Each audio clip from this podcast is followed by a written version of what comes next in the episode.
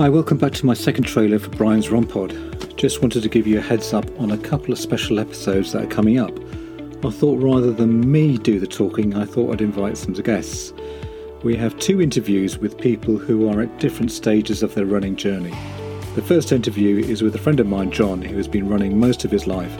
However, recently he has been dogged with injury, and this has hampered his running. We start at how he got into running, what has his been experience at school, and how he got back into running at a later life. Plus, what have been the benefits for him?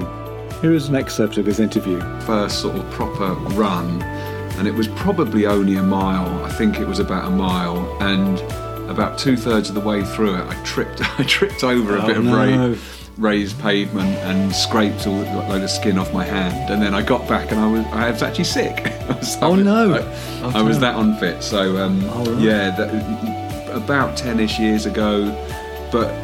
Bizarrely, about a week later, I thought actually I enjoyed that, and it was, you know, what I found is that quite quickly, um, you know, I was able to, you know, get up to 5k pretty easily. Um, And then about a year after that, I did a half marathon. Um, I've never done a full marathon, but I've done Yeah. about four or five half marathons since, and various other runs. So yeah, that's how I got into running. The second interview is with Olympic triathlete Stuart Hayes. He performed for Team GB at the London 2012 Olympics with the Brownlee brothers. Again, he tells us about how he got into the sport at an early age and why, what advice does he give to those taking up running. Plus, he tells us about an interesting hobby he has as a sideline.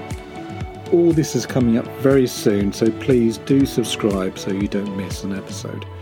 Again, here is an excerpt of the interview. I, was, I remember swimming one length, and if I could swim one length, I could join the club.